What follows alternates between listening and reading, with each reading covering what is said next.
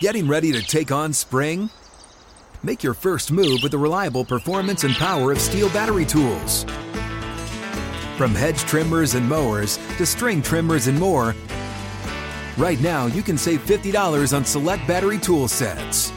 Real STIHL. Offer valid on select AK system sets through June 16, 2024. See participating retailer for details. When you buy Kroger brand products, you feel like you're winning. That's because they offer proven quality at lower than low prices. In fact, we guarantee that you and your family will love how Kroger brand products taste, or you get your money back. So next time you're shopping for the family, look for delicious Kroger brand products because they'll make you all feel like you're winning. Shop now, in store, or online. Kroger, fresh for everyone. What's up, everybody? This is Stephen A. Smith, host of the Stephen A. Smith Show podcast. Tune in every Monday, Wednesday, and Friday at the very least as I bring you all new episodes that feature the biggest headlines in the world of sports, pop culture, business, and I answer your phone calls and respond to your tweets. You'll hear my unfiltered opinions and straight shooter interviews with top celebrities and game changers. All that and more. So listen to the Stephen A. Smith Show podcast on the iHeartRadio app, Apple Podcast, or wherever you get your podcast.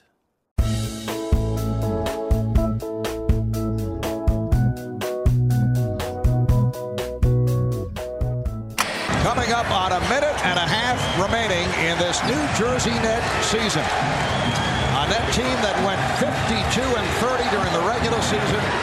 Best record in the Eastern Conference. But the Lakers are on their way to a sweep. The important thing for New Jersey is where they go from here.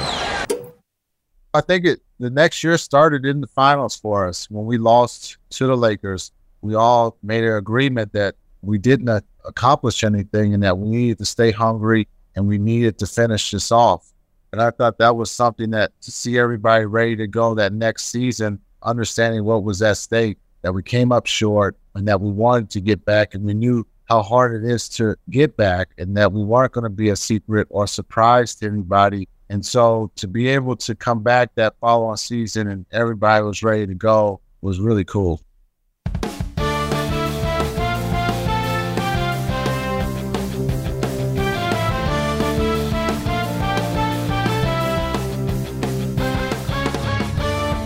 Every season is a new start requiring a fresh commitment. Jason Kidd knew that. That was the kind of drive and ambition he had brought to New Jersey in the first place in the summer of 2001, and the result was the franchise's first trip to the NBA Finals. The Nets had put up the conference's best record, surviving the Pacers and bounced back against the Celtics. The Lakers, with their legendary coach Phil Jackson and the superstar pairing of Kobe Bryant and Shaquille O'Neal, were the only obstacle they couldn't overcome. But the Nets especially had no answer for Shaq, who averaged 36 points in the sweep on the way to his third NBA Finals MVP. With that in mind, Nets general manager Rod Thorn took another big swing in the summer of 2002, trading two starters, center Todd MacCulloch and forward Keith Van Horn, to the Philadelphia 76ers for center Dikembe Mutombo. Mutombo had won his fourth Defensive Player of the Year award just a year earlier and was coming off his third All NBA season. O'Neal had dominated the Nets so thoroughly that Thorn just didn't see a path to taking that next step to a championship without making a change at center. My feeling at the time regarding our team was we weren't going to beat the Lakers if we couldn't defend Shaq at least somewhat. Mutombo was available we ended up making a trade for him and gave them Keith. We knew that Richard, we could put Richard into Keith's spot and we'd be fine. But it took Richard off the bench, where you had a big plus if you could bring Jefferson off the bench. Now we don't have that. If I had to do it over again, I wouldn't do it because I always felt Keith was an underrated player. And when we didn't have him, I knew he was an underrated player. MacCulloch had, once he went to Philly, he got injured and was no longer a factor. He had real high arches, and his arches were bothering him. And, and so he was no factor. But had we stayed the way we were, I think we would have made the finals again with that team. And Dikembe got hurt early in the year. and was out for almost all the year. We had Aaron Williams and we had Jason Collins, who did the yeoman's work for us. And we were still really good.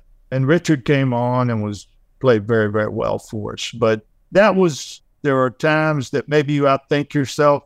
Had we kept Keith, that combination of Keith and Kenyon and Jefferson was a heck of a combination and one that we could have gone on for several years with.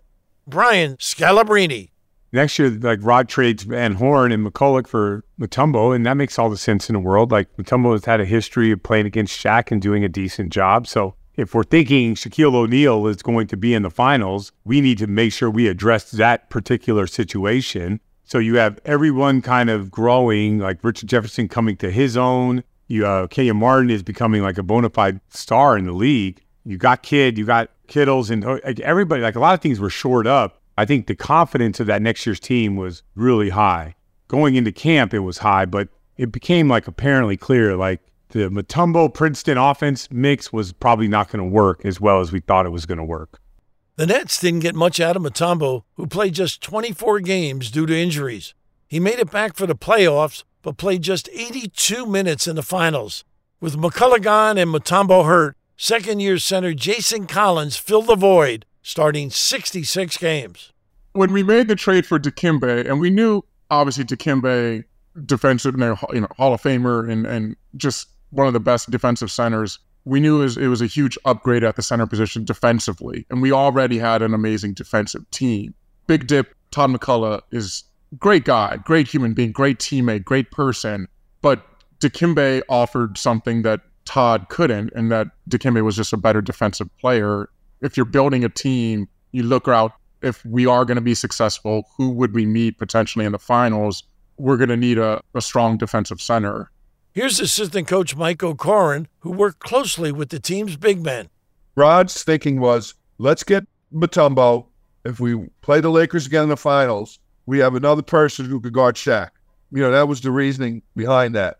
We had Collins, who, you know, was a rookie to, against the Lakers, who had a whole wealth of experience now again. So we felt going in, we were complete at the center spot. But now they had a hole at the forward spot. So Thorn picked up veteran Rodney Rogers. And with those changes, essentially exchanging MacCulloch and Van Horn for Mutombo and Rogers, the Nets headed to training camp with an eye on repeating as conference champions and finishing the job. In his rookie year doing play by play for the Nets radio, Chris Carrino took that magical ride to the finals. Could they do it again? Now is going to be show us it wasn't a fluke. You know, I think their run to the finals showed everybody that the 52 wins was not a fluke. People were excited about the team going into the following season. They realized some of their shortcomings and they tried to fix them. You know, they trade Keith Van Horn, they bring in Dikembe Mutombo. There definitely was a uh, confidence level about that team in that you knew that, hey, we're going to learn from what we did the experience we had in that 0102 season, and we're going to use that experience.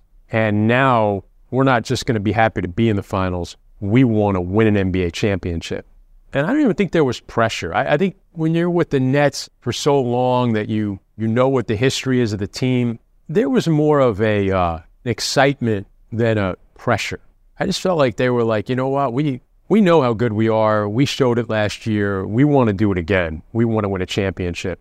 That's what the 0102 season did. They walked into the next season with that goal of we're going to win a championship this year. Back in 1976, the Nets had closed out the ABA era with a second championship in three years. Right before the start of the 1976 77 NBA season, Sports Illustrated put Julius Erving in his iconic Stars and Stripes Nets uniform on the cover with Dave Cowens of the defending NBA champion Boston Celtics. The issue was dated October 25th, 1976, but by that date, Erving was already gone, dealt to Philadelphia on October 20th, two days before the franchise's first NBA game. So, through their first 25 years in the NBA, the Nets had never begun a season the way they did in 2002, carrying the hopes and expectations generated by a trip to the NBA Finals the year before. Rod Thorn. We were a favorite. I think that most of the pundits had us number one in the East, and we were going to win someplace between 50 and 60 games, you know, if everything worked out. So, yeah, we definitely were the favorites. Just like they did the year before, the Nets jumped out to the top of the Atlantic Division. They beat Atlanta on opening night and won their first four games and seven of their first nine. On January 6th, they beat the Hawks again for their 10th straight win. And as they neared the halfway point of the NBA schedule, the Nets were 26 and 9. They closed out January with a 32 and 14 record. Mike O'Koren. The difference between those two years was the confidence level was just through the roof now. We had Jason Kidd for a year. We had run the offense, a new offense. So we, coming into training camp the year, really didn't have to waste too much time as far as learning it. We would just practice it and we got better at it. We were just a better team to 2002, 2003 season. Better all around. Defensively, we were good. You can't put a price tag on what, what, what a, the confidence of a team. We're not cocky. We weren't arrogant. Trust me. We were just felt we were good, and if you beat us, you were gonna. It was gonna be a tough out for you guys, but you're gonna be in for a heck of a battle. Brian Scalabrine. You know, we got a lot faster with Kenyon Martin at the power forward, Richard Jefferson at the three. It just became a team that really fit well. Defensively, we were much better. We added some floppy action where you got Kenyon Martin setting a down pick for uh, Kerry Kittles, but he would slip out and Kidd would throw it up. So we just added some wrinkles to it. We were, you know, another year of the the Princeton offense. We just shored up a lot of those things, so we got faster. That's what we did. You insert Richard Jefferson into the starting lineup, you become a lot faster. And Nets play-by-play broadcaster Ian Eagle. What I saw was the young guys getting better, and then the recognition from RJ in particular, but Kenyon and Kerry that, oh, wait, all I have to do is start darting down the floor, and Jason Kidd is going to make an amazing play, and I'm going to get the highlight on my reel. I can do that. They absolutely perfected what they had built in that first year of the new look Nets. In that second year, it was even more of a, a well oiled machine. The record wasn't as good. They turned it on, turned it off a little bit during that regular season, and they had just had the long postseason run, but that team was still very lethal. The biggest change turned out not to be Mutombo, but the growth of second year forward Richard Jefferson, who had room for a larger role after Van Horn was traded. The 22 year old had a breakout year in what turned out to be a 17 year career. Here's Kerry Kittles. Richard Jefferson's emergence that year was, I think, the catalyst of that season. Is, is his second year really taking a leap. He went from being a really good player to being arguably our second best player behind Jason. You know, Kenyon. He was just that good that second year. Jefferson started all 80 games he played and played more minutes than any net that season besides Jason Kidd, averaging 36 a game. His scoring average jumped from 9 points a game to 15. He shot 50% and he averaged 6 rebounds. Ridiculous athlete was perfectly fit into this system, made an immediate contribution to the Nets. He ran the left wing when Kerry Kittles ran the right wing, and this athletic, fast breaking team was so enjoyable to watch. He was the perfect piece of a puzzle to fit in this organization. The pieces fit very, very well together, led by Jason Kidd, but Richard Jefferson, he had made an immediate impact to the New Jersey Nets organization with his unbelievable athleticism, his confidence, his ability to finish. He was an improving shooter, but he was ready on day one. That's what made Richard Jefferson so special. He had the confidence, the talent, the athleticism, and he was the perfect fit to run with this organization. That's Nets radio analyst Tim Capstraw. And here's his broadcast partner, Chris Carrino. Richard was one of those guys that had a great deal of swagger, but also had this self awareness about him.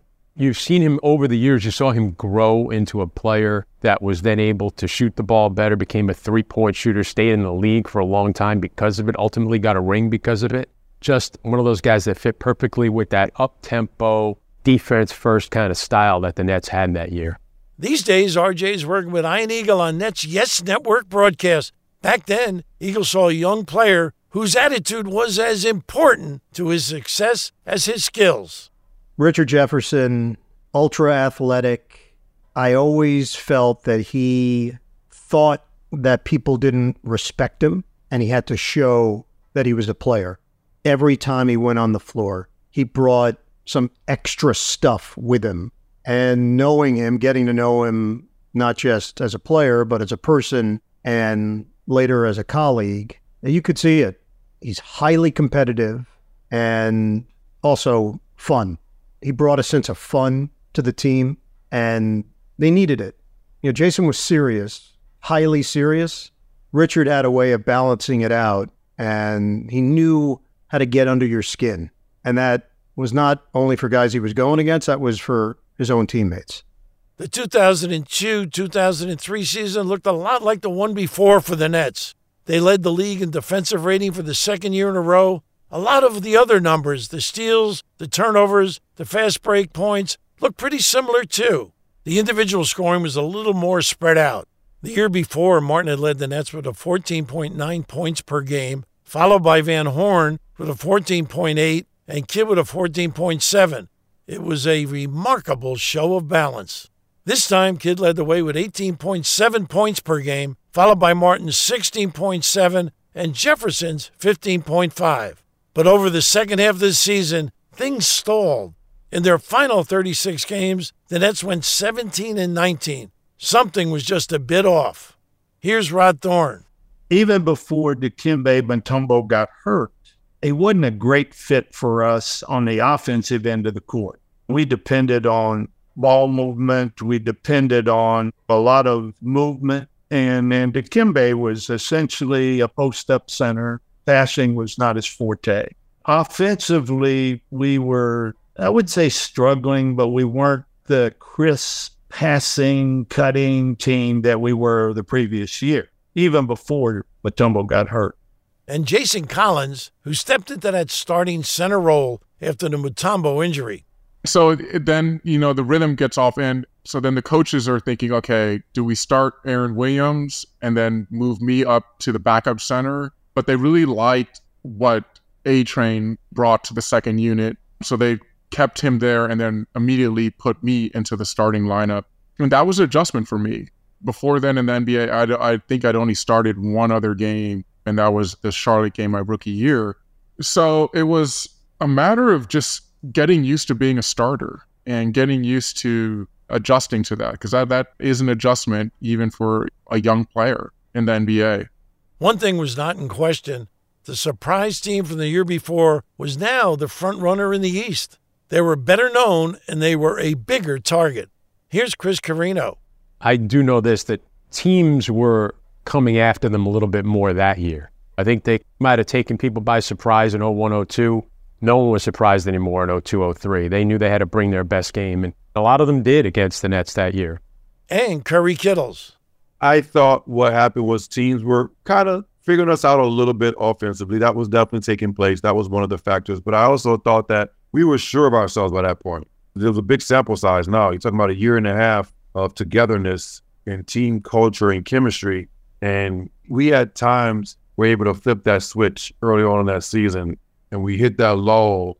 I had a little bit of an injury that year. I was out for a couple games. I had a little sprain or whatever. We were banged up a little bit that year, but we figured it out. We were able to flip the switch. Even though our record wasn't great, we knew what we were capable of. Much like the year before, when nobody was sure if the Nets were for real, the doubts were outside the locker room, not inside. Jason Kidd. I think we clinched so early in that year that we shut the engines off almost completely in that second half of the season. And there was starting to be questions, especially from our coaching staff, that you just can't flip the switch. And I think that's what gave us, again, when we talk about character, we were being questioned that we couldn't do something. I think we showed that we could turn the switch on and that we kind of ran through the playoffs pretty quickly. The Nets spent the second half of the season in a battle with Indiana and Detroit for the East top seed. They finished second in the conference at 49 and 33, a game behind the Pistons and a game ahead of the Pacers and Sixers. That put them into the first round matchup against the seven seeded Milwaukee Bucks, led by Ray Allen. They split the first four games and came back to New Jersey for game five, tied at two games apiece. In a game with 14 ties and 14 lead changes, They were even at 61 to start the fourth quarter. Kittles made three three pointers in the fourth, and the third put the Nets ahead for good. The 89 to 82 win turned out to be the start of a 10 game winning streak that drove the Nets straight back to the NBA Finals. They finished off the Bucks in 6, then swept the Celtics and Pistons. Here's Tim Capstraw. They turned it on the playoffs, they began to be a dominant team again. And they were able to really get after it and find their their attack mode and their domination again once they got into the playoffs. After closing out Milwaukee, the Nets were set up for a playoff rematch with the Celtics, who had fallen to the sixth seed but knocked off Indiana in the first round. A year earlier, the Nets had suffered a stunning Game 3 defeat in the Eastern Conference Finals as the wild Boston crowd rained down abuse. Afterwards, Jason Kidd delivered a message to the devastated locker room We are never losing to these guys again. The Nets responded by winning the final three games of the series to get to the NBA Finals. Faced with the Celtics again, they kept Kidd's word. The sweep made it seven straight playoff wins against Boston over two seasons. The Boston Celtics are beaten, and the New Jersey Nets advance their first playoff series sweep in history. The final score in double overtime the Nets 110, the Celtics 101. Character and endurance. Jason Kidd played 53 minutes tonight. The New Jersey Nets sweep the Celtics, winning by a score of 110 to 101. Here's Tim Capstraw. I think going to Boston had something to do with it. Everybody's talking about like people catch a little bit of stuff from the crowd now these days and how you react. Jason Kidd put on a clinic on how to react to negativity from a crowd. The crowd would be all over him. And again, you could see it in his eyes. That made him and his teammates become a dominant team, in my opinion. I watched it, I witnessed it, I heard it from the crowd. And the moment they were harassing him at incredible levels, he would then dominate the game. I think the attitude and the approach of going up to Boston uh, impacted things. I really do. I mean, it's an interesting way to look at it, but it was hostile. It was uncomfortable. It just got Jason Kidd to another level, and it got his teammates that so believed in him, and he was the leader that got them to another level also. The sweep of the Celtics set the Nets up for a return to the Eastern Conference Finals. This time, somebody else had the number one seed and home court advantage. But the Nets won the first two games in Detroit by two points each, with Kidd hitting a game winning jumper to start the series. Kidd now starts to move with seven seconds remaining in regulation. Kidd, the jumper to win it. He got it! Jason Kidd has just sat everybody back down at the Palace. 1.2 seconds left. He hits the biggest shot of the day. Looking at that shot clock is Jason Kidd. Chauncey Billups on him. When it got to about 7.2, he said, here we go. And he didn't try to set up anybody else. He took it to the corner, threw a double team up and over one, and buries the biggest shot by far of the ball game. And New Jersey has stolen one. They have swiped the home court advantage from the Detroit Pistons. Back in New Jersey, Nets were in control from the start to the finish of games three and four. Kidd had 26 points, 12 rebounds, 7 assists, and 2 steals in the clincher, a 20 point Game 4 rout. The team that had shocked the NBA a year earlier and battled its way to the finals was now a dominant playoff team. Ian Eagle. It was an amazing run. It's rare that you get to this point in professional sports where you walk into an arena and you know what's going to happen. You just know it.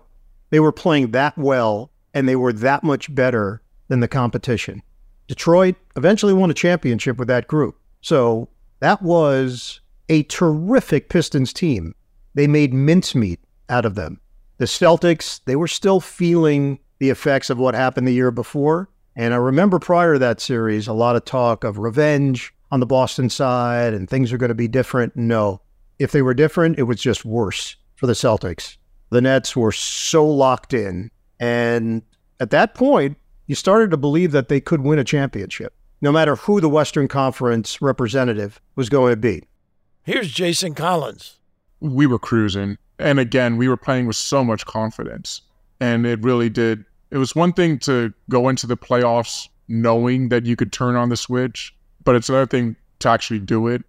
and then like so that's like so you have confidence and then it's like added confidence and like it's it becomes like this swagger that you're you're walking around with as a, as a player and a, as as a team that we have a squad and our squad is going to beat your squad. And Aaron Williams. We believe in ourselves. We do. It's not a mystery. We don't have to find our chemistry or figure out what we do well and figure out who can do what. At this point, we pretty much know all the work we put in the past two years. I think we were just getting better and better as a team. And I think our chemistry was just getting better and better. We were adding little pieces here and there. Everything was just fitting well and we were doing well. Like I said before, we we played every game with a chip on our shoulder. When you have guys like Jay Kidd who you know are going to give it every night, offensively and defense, Kenyon Martin, his energy, the toughness he brings, it's contagious. We all feed off of it. So when we get rolling, we expect to win these games. Obviously, no one's going to win every game. We expect to win every game. We're a better team, and things just fell in line for us. And um, we went on a little run. They are the back-to-back NBA Eastern Conference champions for the second straight year. The New Jersey Nets are going to the finals. Byron Scott, another marvelous job. He said one quarter at a time, one game at a time. They didn't want to just steal one from Rick Carlisle's Pistons in Detroit. They wanted to find a way to take two. They took two on two two-point games that went down to the final second and a half. Then they came back home and played their game on Thursday in game three, 97-85. They definitely played their game again tonight.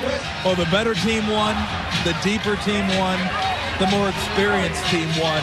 And this was a team that wanted to make a point of getting back to the finals. The Nets had closed the regular season with a 17 and 19 record in their last 36 games. They were tied 2 to 2 with Milwaukee going into the fourth quarter of game 5. Now they were rolling into the finals with the momentum of a 10-game winning streak. Here's Chris Carrino.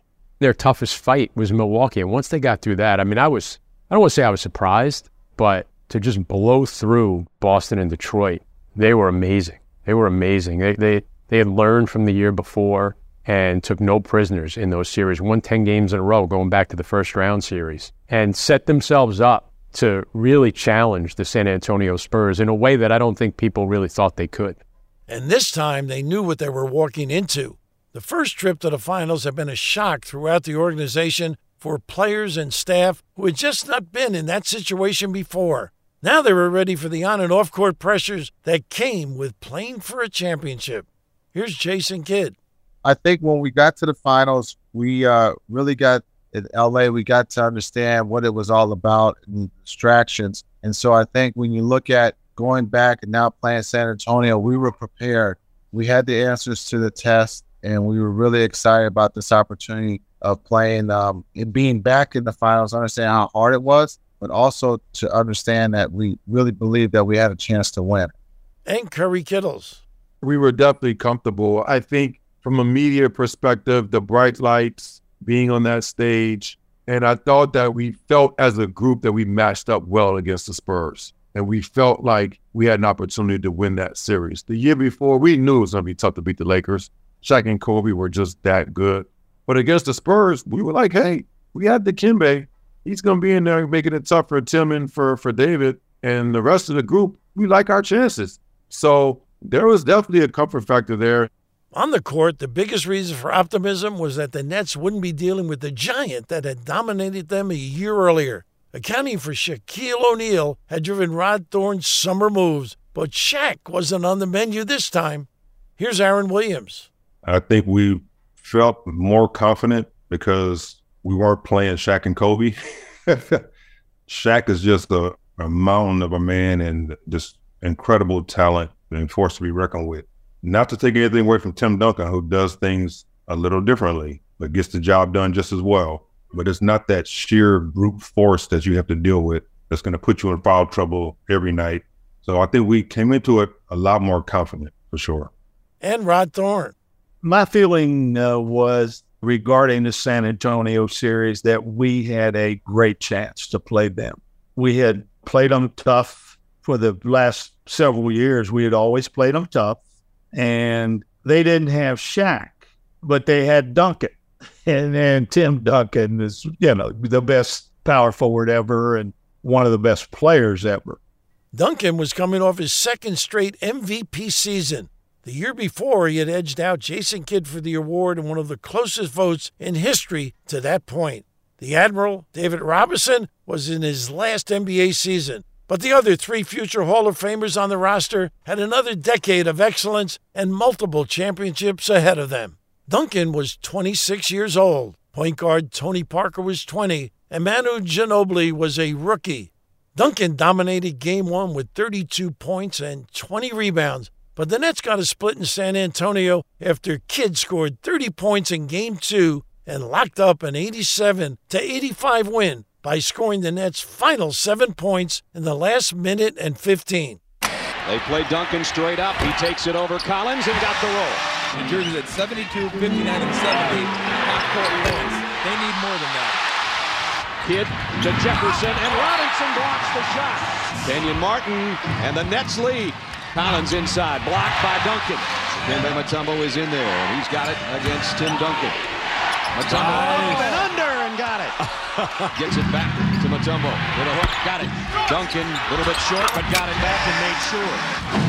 Robinson, baseline, blocked by Mutombo again. Martin to Jefferson, and Jefferson's got it. 20 to play, trying to tie the series at a game apiece. Kidd, tough shot off the glass. Robinson and the Nets have survived it. They won it.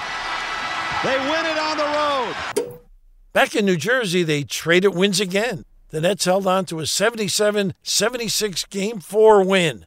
Kenyon Martin made the go ahead free throws with just over a minute to go, and Kidd sealed the game at the line just as he had in Game 2. They were tied at two wins apiece. With the old 2 3 2 playoff schedule, the Nets would be home for Game 5 with a chance to take the lead in the series. Here's Chris Carrino.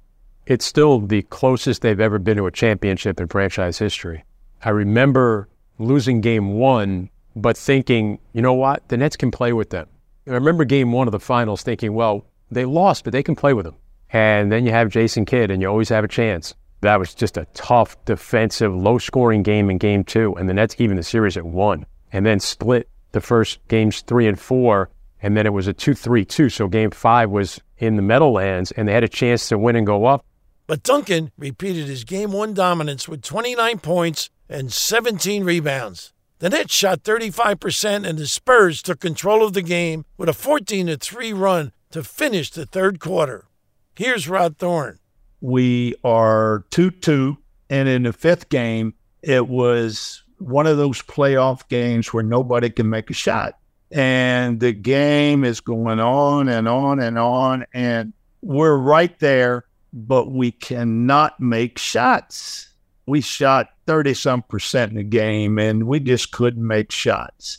The coup de grace, we're down a couple points and Duncan, you know, we have to double team him because we can't stop him one on one. And he makes a pass out to Steve Kerr, who makes an open shot. And that sort of did a sense. And Jason Kidd. When you look at game five, you know, it's 2 2, and this is a swing game. And we've talked the importance of swing games. And we really believe at home at that this is what we wanted to be able to protect home, go up 3 2. And we felt like, look, we've already shown we can win a game on the road. So we got two opportunities in game six or seven to win. And to let game five get away from us put us in a bad situation going to San Antonio where you had to win both. Five on the shot clock. Jefferson will go deep. Got it. Kidd from 16, and he knocks it down. Jefferson hammers it home. Six on the shot clock. Kittles will try to quiet him, and he does. Kidd for three. Big shot for Jason Kidd. To Kittles, who's wide open for three, and he hit it. Here comes Kidd and Kittles. Kittles all the way. Jason Kidd makes it a 10-point game again. Oh, Ginobili with a steal. He picked Jefferson's pocket and stuffed it. Duncan gives it up. Jackson for the first lead. Got it! It's getting a little loud in here. It's all falling apart for the Nets. The Spurs lead by 10. A 19-0 run by San Antonio. It was a tough task, but going into the fourth quarter of Game 6 in San Antonio, the Nets looked like they were on course to force a decisive Game 7. To get themselves one win away from a championship. The Nets led for 41 minutes of game time. They were up by 10 early in the fourth quarter.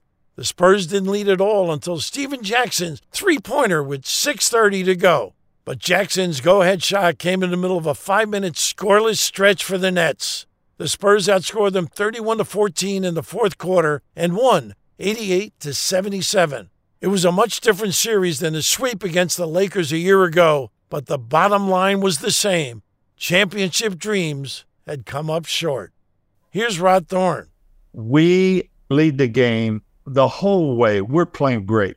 You know, we're up nine, 10 points going into the fourth quarter, and we've been up as many as 50, 60 during the game. In the fourth quarter, with about six minutes to go, they start really playing. Stevie Jackson, who had played for us, has a big fourth quarter scoring. And Duncan, as I recall, was 30 points, 20 some rebounds in the game, was unbelievably good. And they came back late and ended up beating us. And Tim Capstraw broadcasting the finals in his first season as part of the Nets radio team. Uh, I can tell you the last game because it sticks out in my brain. Game six is what I can recall so vividly down in San Antonio because the Nets had a significant lead in the second half. They even had a lead, a 10 point lead in the beginning of the fourth quarter. And they were really playing at a very high level. They were defending, they were forcing turnovers, they were getting out. And obviously, Jason Kidd was doing his thing. Richard Jefferson playing well. Kerry Kittles played at, at a very high level in that game also. And then it just all fell apart about the seven or eight minute mark of the fourth quarter. I remember wondering why Kerry Kittles wasn't back into the game. He had played, he had had 16, 17 points at that time. He didn't come out, he didn't start the fourth quarter, but then he usually come in and, and he didn't for a while. And we were wondering where he was and Jefferson was, but it was more just the way San Antonio turned it up. Their interior defense, their size, and the Nets got stagnant offensively. They weren't able to turn over the San Antonio Spurs like they were the, for the majority of the game. They weren't able to get out and run off misses. Got into a half court game, and uh, San Antonio just pulled away, but it wasn't the usual suspects. Stephen Jackson making threes, Speedy Claxton making shots along, of course, with the dominance of Duncan and David Robinson. Kittles had scored 16 points in the first three quarters, but didn't get back into the game in the fourth until there were just over five minutes left. Assistant coach Mike O'Koren. We probably should have got Kerry Kittles back in that game. He was a great shooter, especially from three point range, but we kept him out probably too long. You could look back at that and, and kick yourself. You know, you could have done a lot of things, I'm sure. The Nets have won their two games in the series by a combined three points but that was good enough to keep them even through four games with a chance to take the series lead at home. Even after they dropped game five, they had that 10 point fourth quarter lead in game six. They just couldn't close the deal. Here's Jason Kidd. Look at the opportunity that we had in game five and game six. It put us in a great seat to win a championship, and it was a missed opportunity. And Aaron Williams. Somebody just wasn't meant to be, you know. And Tim Duncan, he's a Hall of Fame, top 10 player in his own right. And um, Ginobili and Tony Parker, nothing to sneeze at. They know how to play. They have a system. Coach Pop might be the best coach in, in history of the league, arguably. We put up a fight, but um, we just couldn't get over the hump. Brian Scalabrine. I thought in game six, that was the game that we should have won. I fully understand the greatness of Jason Kidd. At the time, it's my second year in the NBA. I do not understand the greatness of Tim Duncan. I understand he's a good player, but after playing him in that series, you start to realize how good he was. And I'll tell you how. You're the Nets, you're on a run. You make three transition buckets, you go a 6 0 run. Like this thing's about to break open. Popovich has his offense, his weak, his second side, all that stuff. He runs punch. Punch to Tim Duncan. Punch to Tim Duncan is a bucket. It's going to be a bucket or a free throw for him. And so when he would do that, it made me finally understand the NBA from this standpoint there's one point, two points, and three points, right? But not all one point, two points, and three points are created equal. There are bigger moments in games. I can't say I knew that at the time, but after that series, I fully understood that. Normal coach would have to burn a timeout to kind of get momentum back. Popovich, all he had to do was give the ball to Tim Duncan. So Tim Duncan will get, you know, 18 points, but like 14 will be like crazy pivotal moments where you had to get. And then outside of that, the dude would just reverse the ball, set screens, and crash the glass. Another thing I recognize is the ability to be a shot blocker without blocking shots, where you could challenge dudes at the rim and make them miss, and it somehow, some way come down and get the defensive board. That is a challenge in and of itself, and there's not a lot of guys that could do that. It took me watching that series to realize like that Tim Duncan is an all-time great. Nets broadcaster Ian Eagle. Unfortunately, you you look back on uh, some of the opportunities that were lost and chances that they had in that series to really make a statement, and it was winnable. It was winnable. Game six was one of the toughest losses that you will ever experience as a team. With what was on the line, with the hope of forcing a game seven, you never know what happens in a game seven. You never know. You never know how guys are going to respond, but you have to get there first. Nets had a huge lead and it dissipated and it got away from them, and their championship hopes got away from them as well. The chase for the third straight trip to the finals and the elusive championship came up short in 2004. The Nets won the Atlantic Division for the third straight year and swept the Knicks in the first round of the playoffs, but they lost a seven game series to Detroit in the second round. A triple overtime win in Game 5 put them up three games to two in the series, but that was the last game they would win that season. The Pistons went on to beat the Pacers in the conference finals and then shocked the Lakers in five games for the title. Here's Chris Carrino. That 04 team, the Pistons ended up winning the championship that year. Lakers were ready to be beaten in the final. The Nets took the Pistons to seven games, and they win a game five in triple overtime. But Jason Kidd walked on the bus. He could hardly walk on the bus after the game, and his knee was shot. And a lot of it had to do with having to play three overtimes that night in game five. And they get beat game six, get blown out in game seven. But that's how close you were. Chauncey Billups hit a half court shot to force overtime. You realize what a small margin it is all the time. Maybe the Nets get through that series. Maybe Kidd is a little healthier because he doesn't have to play three overtimes that night. Maybe they win the championship. Alonzo Mourning was on that team, was injured and couldn't play, but he might have been the guy that helped them get over the edge against the Pistons.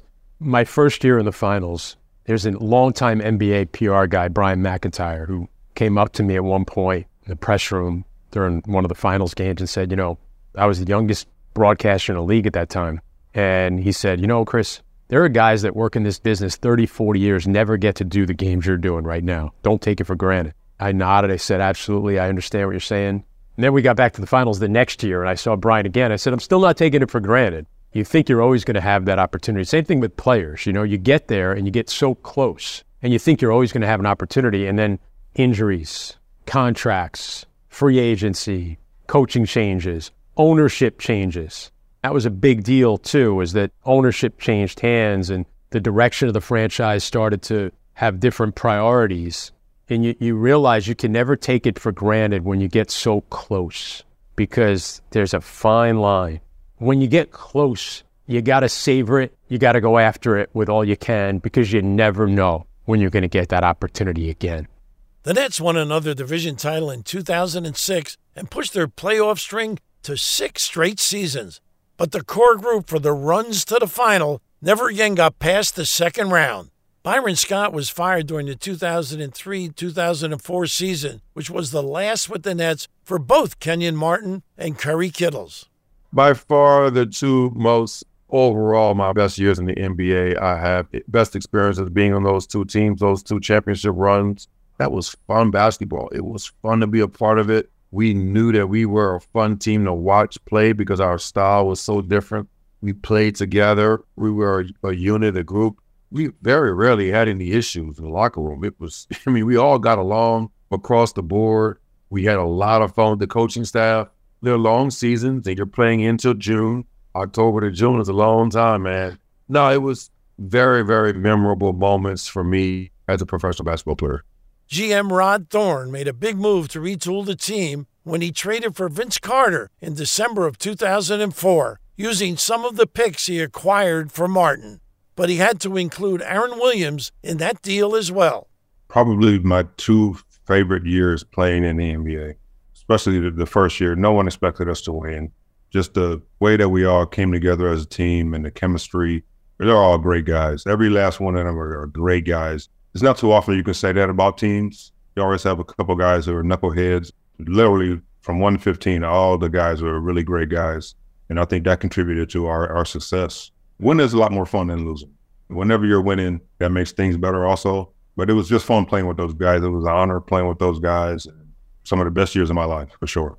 It was a team that came together with no expectations, developed a beautiful, exciting style, and took the franchise to new heights. Here's Tim Capstraw. The puzzle fit perfectly for those two, three years. That was the perfect fit. I think guys like Kerry Kittles or even Kenyon Martin, maybe Richard Jefferson had big seasons also, but I don't think anybody ever played better than when they played with Jason Kidd.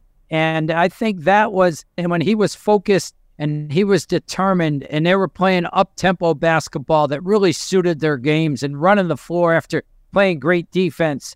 That's where those pieces of the puzzle were just so perfect. And I, Ian Eagle.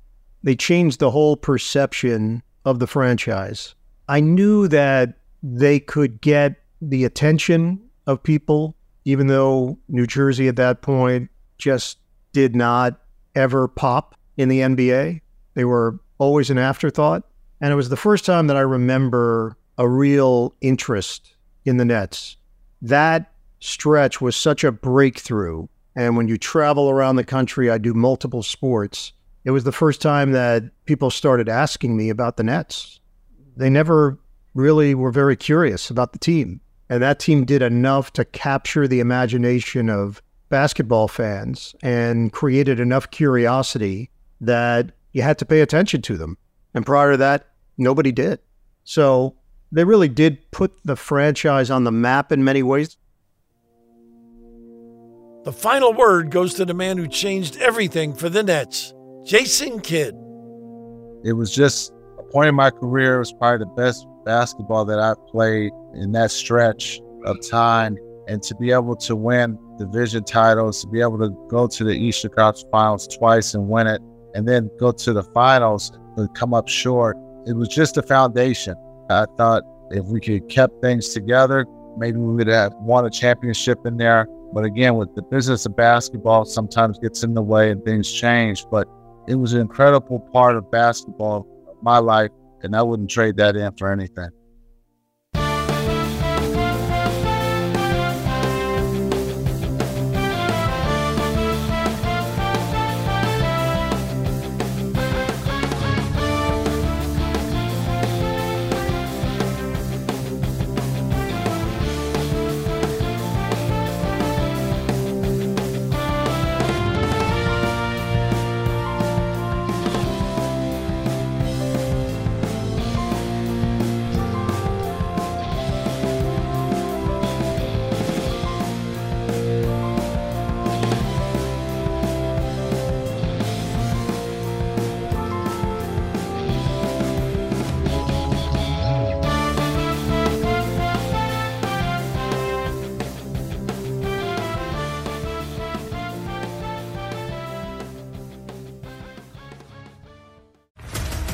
What's up, everybody? This is Stephen A. Smith, host of the Stephen A. Smith Show podcast. Tune in every Monday, Wednesday, and Friday at the very least as I bring you all new episodes that feature the biggest headlines in the world of sports, pop culture, business, and I answer your phone calls and respond to your tweets. You'll hear my unfiltered opinions and straight shooter interviews with top celebrities and game changers. All that and more. So listen to the Stephen A. Smith Show podcast on the iHeartRadio app, Apple Podcast, or wherever you get your podcast. The Nikki Glazer Podcast. Her roast of Tom Brady stole the show. Now she's talking about it on the latest episode of the Nikki Glazer Podcast. I said, Tell Tom Brady that I'm the Tom Brady of roasting. Lots of people roasted the GOAT, but only Nikki is still being talked about. Every time I refresh my DMs, it's 14 blue check marks of people I didn't even know who knew me are writing like paragraphs to me. Hear that in all episodes of the Nikki Glazer Podcast on America's number one podcast network, iHeart. Open your free iHeart app and search the Nikki Glazer Podcast to start listening.